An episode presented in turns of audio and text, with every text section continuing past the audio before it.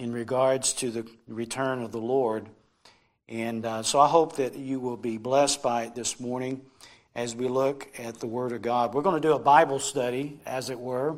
We're going to look at several different passages of Scripture, and I hope that you'll follow along with me. But first of all, I would call your attention to the book of 2 Peter.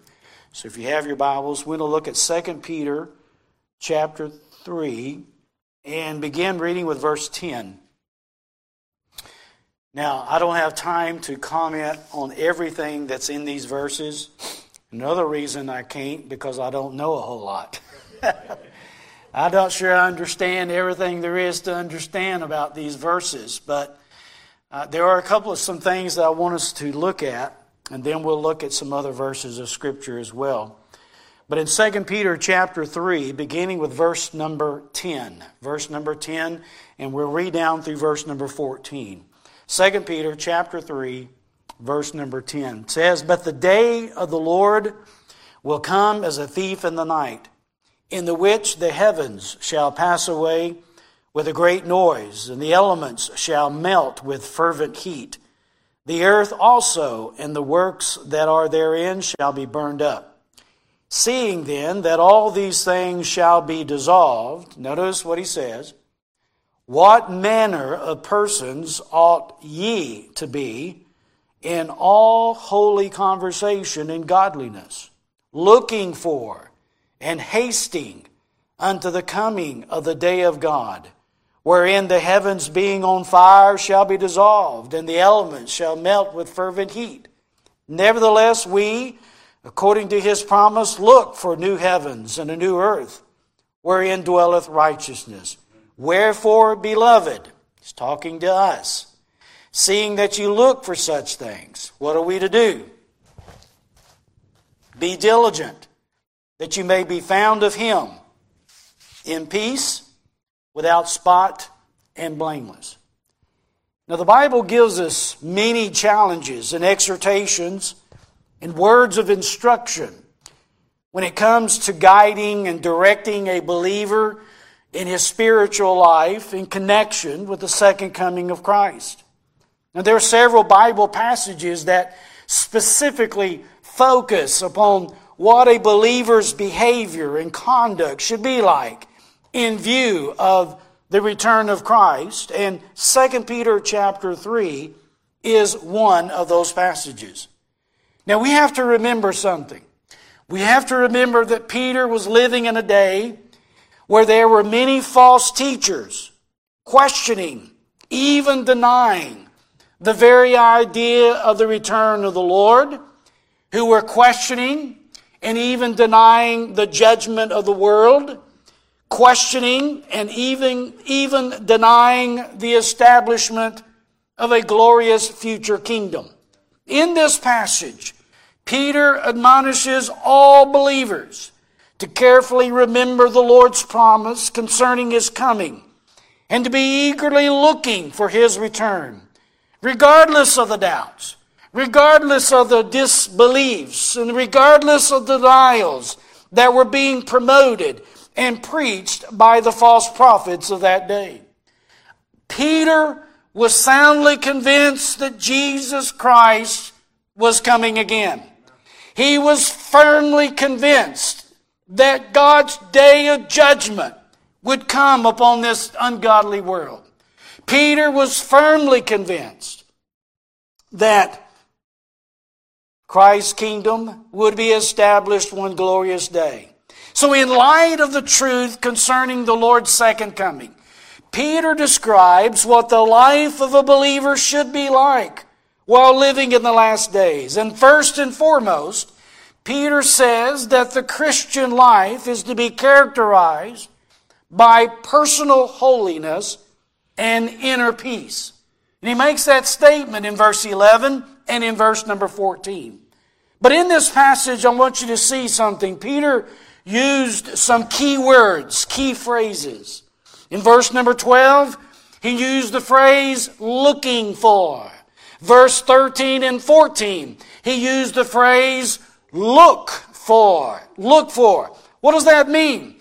That means when you look it up, the definition of these words that Peter used, it means to literally to wait for something with expectancy, to wait for something with a sense of eagerness. It describes an attitude of excitement and of enthusiasm. He also used a word that we don't normally use in our everyday language, and that's the word in verse number 12. He used the word hasting. Looking for and hasting. What does that mean? That means to desire something earnestly, to desire something sincerely, to desire something seriously. And so because he says we do not know the day or the hour of our Lord's return, Peter's emphasis was that we must constantly be looking. We must constantly be ready. Why? Because if we don't, I believe he was convinced that we will gradually develop a cold heart, a worldly attitude, an unfaithful life. And so Peter's point was that having such an expectant attitude would make a difference, he says, in our personal conduct. That's why he used the words that he did in verse 11. He used the word holy conversation. He used the word godliness. He used the phrase in verse 14, being without spot and blameless. What about holy conversation? That is a reference to our external actions and behavior, while the word godliness refers to our internal hard attitude of worship and of fear of God. So Peter says what? That our conduct should be characterized by peace, by confidence, by hope. And Peter's admonition, I think, simply put, is this: live godly, separated, dedicated lives for how long? Until Jesus comes. Until Jesus comes. Now, there are three passages, and I'm sure there are others, but there are three passages of instruction that we should want to examine that directly challenges us as to what a believer's conduct should be like in the light of Christ's return. So as I said, we're going to do a quick Bible study in the time remaining that we have this morning. So if you would, take your Bibles and go to the book of Luke, chapter 21. In Luke chapter 21 and verse number 34. This is telling us something, what a believer's conduct should be like prior to the Lord's second coming. And that is, there needs to be precaution. Precaution for Christ's return. You say, what do you mean by that, preacher? Luke 21, verse 34. Luke 21, verse 34. Now notice the words of Christ. He says this, my nose is running and my feet are smelling. I'm sorry. I just can't stop it. Verse 34, Jesus said this, and take heed to yourselves, lest at any time your hearts be overcharged with surfeiting and drunkenness and cares of this life. And so, notice, that day come upon you unawares. Now, the setting of the context of this verse takes place as what is called the Lord's Olivet Discourse. Jesus had just left the temple area in Jerusalem, and he went outside of the city to a place called the Mount of Olives. And when he got there, the Bible says he was asked a question by his disciples as to what would be the sign of the end of the world. Good question. And so, beginning with verse number 8 of Luke chapter 21, the Lord Jesus proceeded to answer that question. But then you come to verse 34. The Lord was wanting to do what? To admonish His disciples of not being called unprepared when it comes to the second coming. Why? Because there is a tendency for God's people to grow slack and careless in their spiritual walk and service unto the Lord. We oftentimes need to be challenged. We need to be exhorted to take precaution about our character in connection with the return of Christ. We need to guard and protect. We need to grow and progress forward in our spiritual living for the Lord, so as not to fall into sinful temptation, so as not to waste our lives, so as not to be totally unprepared for the Lord's return. But you notice in verse 34, it starts out with a precept. Notice the phrase there, take heed to yourselves. Take heed to yourselves. What does that mean? He's saying you need to give full, undivided attention. That word there, or that phrase there, means to be aware. It means to be on the lookout. It means you need to be cautious. You need to be careful about something. Now keep in mind, Christ gave this precept to His own disciples. And one writer said this, and I thought this was true. He said, this precept was not addressed. It was not addressed to the carnal-minded Pharisees. It wasn't addressed to the skeptical Sadducees. It was addressed to Peter, James, and John, and the whole company of the apostles, men who had given up everything for Christ's sake, men that had proved the reality of their faith by their loving obedience and by their steadfast devotion to their Master. And yet, even to them, our Lord says, take heed to yourselves. Now, I believe the point of the writer here was to say this, that if Christ felt the need to give this precept to a group of dedicated men as His disciples, then how much more do we need this precept today? This precept should remind us of the teaching that is found in the book of 1 Corinthians chapter 10 and verse number 12, which says what? Wherefore let him that thinketh he standeth take heed, lest he fall. Listen, it's easy to substitute confidence in ourselves for confidence in the Lord. And I believe believers who become self-confident in their spiritual walk, they will become less dependent on God's Word, less dependent upon God's Spirit, and they will eventually end up becoming careless in their living. And as carelessness and lack of caution increases, what happens? You have the openness then to temptation increases, and resistance to sin decreases. So when we feel the most secure in ourselves, when we think that our spiritual life is the strongest, when we think that our doctrine is the soundest, when we think that our morals are the purest, beloved, that is when we should be on guard the most. That is when we need to be dependent upon the Lord the most. That is when, as Jesus says, we need to take heed to ourselves. Take heed to ourselves. Verse 34 reveals some particular things in conjunction with this precaution, things which present for us some important challenges to deal with in light of Christ's second coming. First of all, the Lord reminds His people that the need for being cautious and careful is really a matter of the heart. Notice He says in this verse, He says, take heed to yourselves, lest at any time your hearts be overcharged. Your hearts be overcharged. Just as the saying goes, and you probably heard this, but the heart of the matter is always the matter of the heart. And as we think about this, outwardly, yes, a person can go through all the motions of being spiritual and righteous and being pious and religious. But if his heart is not right with God, beloved, it's all vain. It's all worthless.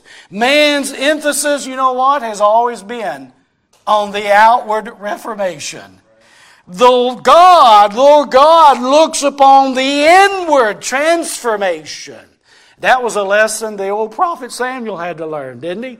When the Lord sent Samuel to go to the house of Jesse, and the Lord says one of the sons of Jesse is going to be the next king of Israel. And what did Jesse do? He began to parade his boys in front of the prophet Samuel. And the first one that came by, Samuel says, this is the king. This has got to be the guy. He's 10 foot tall. He's got muscles like Brother Dean. He just can do all kinds of things. And he says, this is the guy. And the Lord says, no, not him. And he goes through all the sons. All the sons. And it was like Samuel was throwing up his arms and said, Lord, now what do you want me to do? And then he said, do you got any more sons? And Jesus said, I got one more left. He's out there keeping the sheep. His name is David. But you know what the Lord told Mr. Samuel? He says, the Lord seeth not as man seeth, for man looketh on the outward appearance, but he says, the Lord looketh on the heart. Now, one of the problems of the heart is that it can become, as Jesus said, overcharged. Now, he's not talking about a credit card here. This phrase, overcharged, interesting word. It means to be heavy, or it means to be weighed down. And the idea here is to become overburdened. It talks about here carrying too big of a load. So in the context, the Lord is talking about our hearts being so weighed down with the things of the world to the extent that it adversely affects our spiritual walk and service unto the Lord. And this idea of our hearts being weighed down by the wrong things, to me that's similar to the exhortation that's found in Hebrews chapter 12 and verse number 1. The last part of that verse says, to let us lay aside every weight and the sin which doth so easily beset us. Get us off track. But he says, let us run with patience the race that is set before us. The weight of sin in our lives is that which weighs us down. It diverts our attention. It saps our energy. It weakens our enthusiasm for the things of God. We cannot run the race of faith when we are carrying excess weight. And so unconfessed sin, it's like a ball and chain that wraps itself around our feet and our legs to where we trip and we stumble, preventing us from moving forward in our service unto the Lord. So the Lord mentions three things, doesn't He, that will lead to your heart being burdened down. He mentions surfeiting. You say, what in the world is that? Surfeiting. That is a word that means to give oneself over to the physical pleasures, to the appetites of the flesh. Then he mentions a second thing, drunkenness. Obviously, that would be one aspect of giving oneself over to the lust of the flesh. But I think drunkenness here also carries the idea of just losing control of your life. I mean, a drunk, he doesn't have control. When a person is drunk, he doesn't have control of his mind. He doesn't have control of his speech. He doesn't have control of his actions. I mean, he's just out there. No control. And I think that's the idea of this word drunkenness. Then he talks about not only surfeiting and drunkenness, but then he says the cares of this life. Now this could be the big things, could be the small things. This could be, it's talking about here, the temporal matters that we allow to dominate and to control our lives. In this same book, in Luke chapter 8 and verse 14, Jesus had warned about being, he called it choked. He says, being choked with the cares and with the riches and the pleasures of this life. And when you combine all three of these things, it describes a scene where people's minds are preoccupied with the tedious and the ordinary, the routine matters of everyday life, to where they are not the least bit concerned or interested in the soon return of Christ. This, I believe, is a similar description of the people in Noah's day. In Noah's day, before the flood came. What did Jesus say was going on in Noah's day? Matthew chapter 24, verse 38, he said, for as in the days that were before the flood, what were they doing? He says they were eating and drinking, marrying and giving in marriage until the day that Noah entered the ark. Now, is anything wrong with eating? I hope not, because that's what we're fixing to do here in a few minutes. There's nothing wrong with drinking. There's nothing wrong in getting married.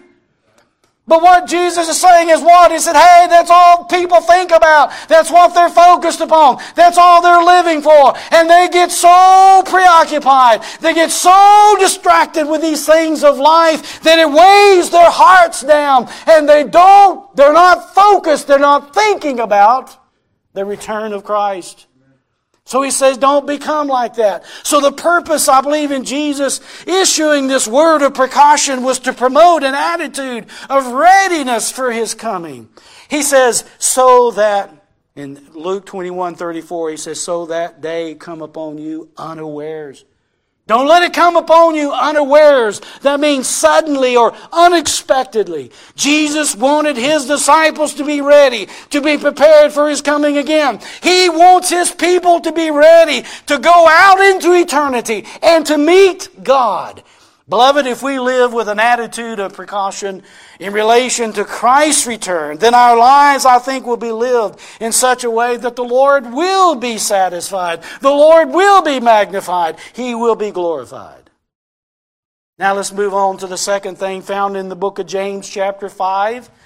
If you have your Bibles, James chapter 5, verse 7 and 8. There's another thing. What a believer's conduct should be like prior to the Lord's second coming is that there must be precaution for Christ's return. And number two, there must be patience for Christ's return.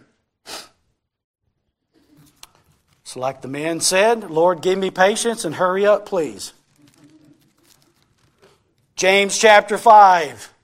James chapter 5, verse 7 and 8. All these verses, beloved, all are related or connected in some way to the second coming of Christ. And as you look at James chapter 5 and verse 7, what does he start out with? He starts out right out the gate, saying what? Be patient, therefore, brethren. How long? Unto the coming of the Lord. Behold, the husbandman waiteth for the precious fruit of the earth, and hath long patience for it, until he receive the early and latter rain. Be ye also patient. Establish your hearts, for the coming of the Lord, he says what? Draweth nigh. In those two verses, you see the word patience three times. Now in this passage, James refers to the believer's great hope, the second coming of the Lord Jesus Christ, and the realization that things won't always be as they are now. The realization that believers are headed for a better place. All of that provides great hope, especially for those that were undergoing perplexing problems and severe persecution.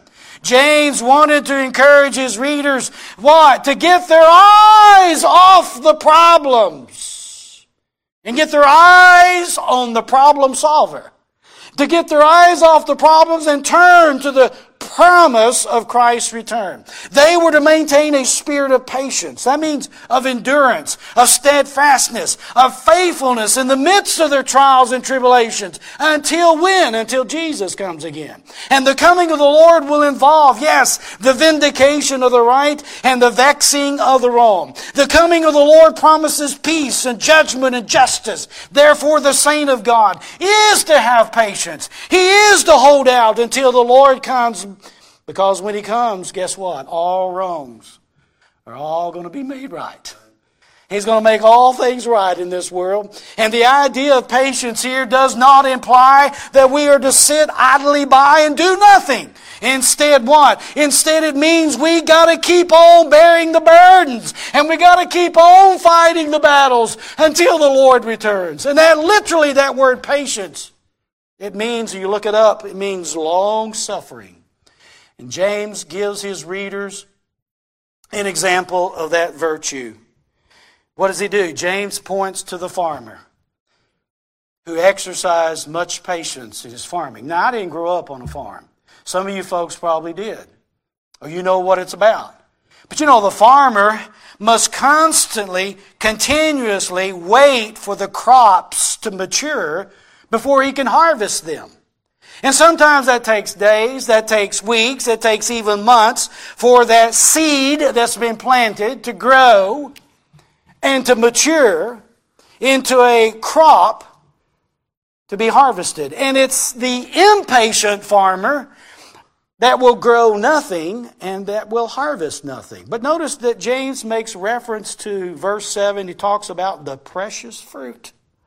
The precious fruit. That is something that is esteemed to be very valuable, something of great price. And in terms of farming, it's not until the crop has matured that is of any value. Therefore, the farmer's got to do what? He's got to wait. He's got to wait. If he tries to pluck the fruit, if he tries to harvest the grain before it's ripe, he will not have a crop of any value. Likewise, what is James saying? The child of God must be patient in his trials, so that they can work out the blessing that those trials are intended to work by God. And if we are always, and this is hard to say, but if we were always delivered from our trials, the very moment that they came upon us, they would do us little good. That is certainly easy to say, but it's oftentimes hard to experience. However, our trials will last for a season if they are able to produce the fruit of character in our lives. That's why Paul could write in 2 Corinthians chapter 4 and verse 17. It's a verse of Scripture that sometimes is hard for me to accept, because he says, for our light affliction. Every affliction that I've ever gone through, I never thought it was light. I thought it was heavy. But Paul says our light affliction, which is but for a moment. I always thought my problems are going to last forever. But Paul says it's going to be for a moment. And then he says, worketh for us. I always thought my problems were working against me. But Paul says they're working for us, a far more exceeding and eternal weight of glory. This, an impatient saint will be an unfruitful, non-productive saint. James talks about the farmer waiting upon and depending upon, he says, the early and latter rain. The farmer's patience can best be described as a confident expectancy. He realizes that this is all in God's hands. You know, the giving of rain is God's business. It's God's business, and the farmer must be patient. He has to wait for God in His perfect providence to send the rain. And we too, James is saying, we got to do the same. We sometimes want God to act immediately in the midst of our trials, but sometimes God responds with a delay, not because of a lack of love for us, but because in His perfect wisdom, He knows just exactly when it is the right time to intervene on our behalf. God knows when it's the right time for the clouds to rain, and He knows when it's the right time for His Son to return. And every time I talk to my mama, she says, oh, Dean, I wish Christ would come today. I wish He would come today. I said, Mama, I do too. It wouldn't hurt my feelings one bit if the Lord was to come back right now. Amen. But James says we got to wait. We got to be patient. We got to be patient. I mean, just as a farmer waits patiently through the entire growing season for his crop, even so the believer must patiently wait for the return of the Lord. Patience means to do what? It means you got to stay put. It means you got to stand fast when you're tempted to run away in the other direction.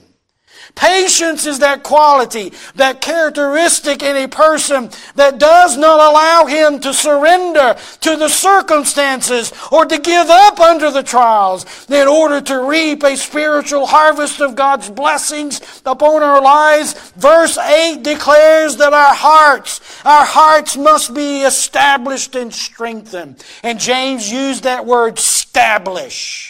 That's a good word, a good Bible word. And it means to be fixed. It means to be firm. It means to be set like you're in concrete. If our lives are not deeply rooted in the Lord and in the truths of His Word and the promises of His Word, listen, we will not be able to bear fruit. We will not be able to endure suffering. And that word established means firm courage, an attitude of commitment to stay the course, no matter how severe the trial. It's actually a word, it comes from a root word which means to cause to stand or to prop up. And James, I think, is urging those who were about to collapse. There were people that he was writing to that they were about to collapse under that weight of persecution. He says, hey, you need to prop yourselves up with the hope of the Savior's return. His statement was clear. What did he say? Nearly 2,000 years ago, he said, the coming of the Lord draweth nigh. I believe James believed that he was living in the day when Christ was going to come back. He lived for that. He looked for that. And it's the responsibility of all believers to be patient for His return. Third and last thing. 1 John chapter 2, verse 28. 1 John chapter 2, verse 28.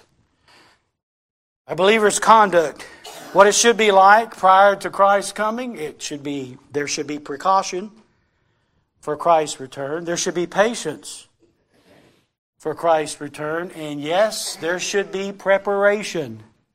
Preparation for Christ's return. 1 John 2:28 is all about that. He says in 1 John 2:28, John says, and now, little children, abide in Him, that when He shall appear, we may have confidence and not be ashamed before Him at His coming. Always felt like that was a fascinating verse. Would you be ashamed? Would you be embarrassed if Jesus came back today? Would you?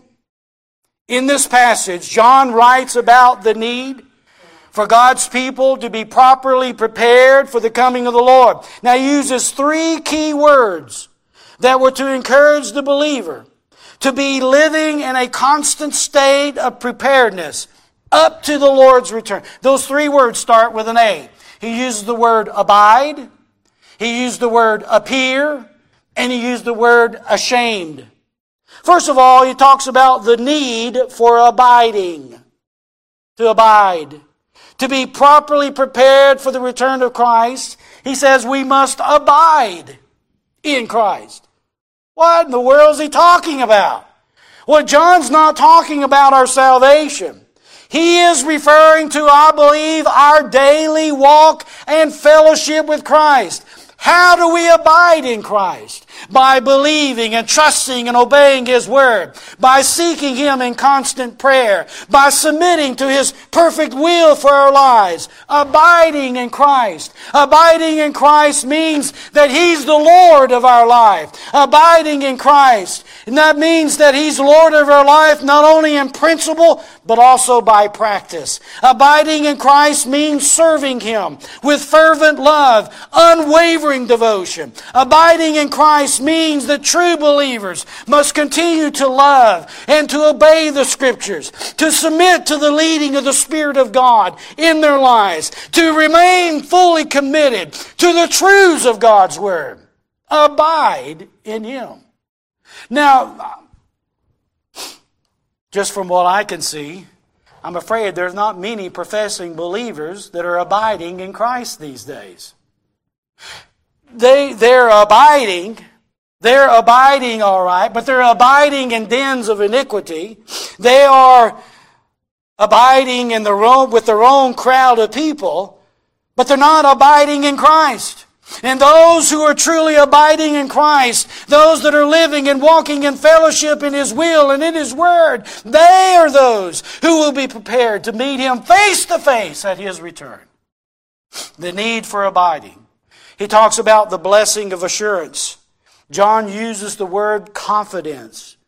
He says, when He shall appear, we may have confidence. Confidence in connection with Christ's return. This word carries the idea of fearless courage, boldness, assurance.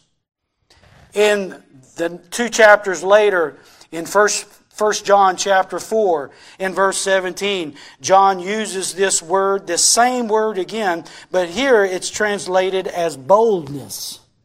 boldness, that we may have boldness, he says, in the day of judgment. In other words, what is John saying? He's saying we're to live our lives in view of the Lord's return, that when we will one day understand, we're going to stand before God in His holy presence. And when John uses this word confidence, he is not talking about living with a sense of pride in oneself. He's not referring to a spirit of cocky arrogance or self-righteous conceit. No. Instead, this word is talking about an assurance that is based upon, that is derived from a life that is being lived for the Lord. It is the condition of a daily walk and fellowship with Christ that actually does what? That looks forward to His coming and has the assurance that His return again will one that will be a blessing and joy. The coming of our Lord, beloved, is to be looked upon with confidence, with boldness, not with dread, not with anxiety. It is the spiritually prepared saint that looks forward to Christ's return. But then there's a third thing he mentions here in this passage, and he talks about the embarrassment of being ashamed. Being in a place or position of shame when the Lord's return is not a good situation to be in. Somebody once said that people will go to great lengths to avoid being shamed before men. Some may even deny the faith so as not to be embarrassed before the world. But being ashamed before the world is of no consequence or importance when compared to being ashamed before God.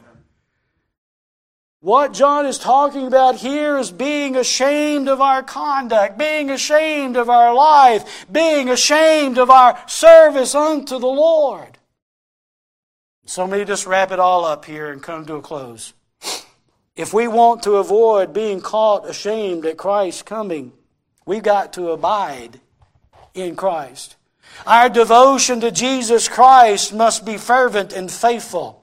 Our walk and our fellowship with Him must be consistent and real. Our service and our work for Christ must be steadfast and unwavering. For there is a day coming, beloved, when the trumpet will sound and we will go immediately into the presence of the Lord. And may it be that we will hear Him say that these words will come from His lips when you stand before God and He says to you, "Well done, well done, thou good and faithful servant, enter thou into the joy of thy Lord." Beloved, we need precaution. We need patience. We need preparation for Christ's return. Let us pray. Father, as we bow before You this morning, Lord, I pray that we would take to heart these verses of Scripture that we've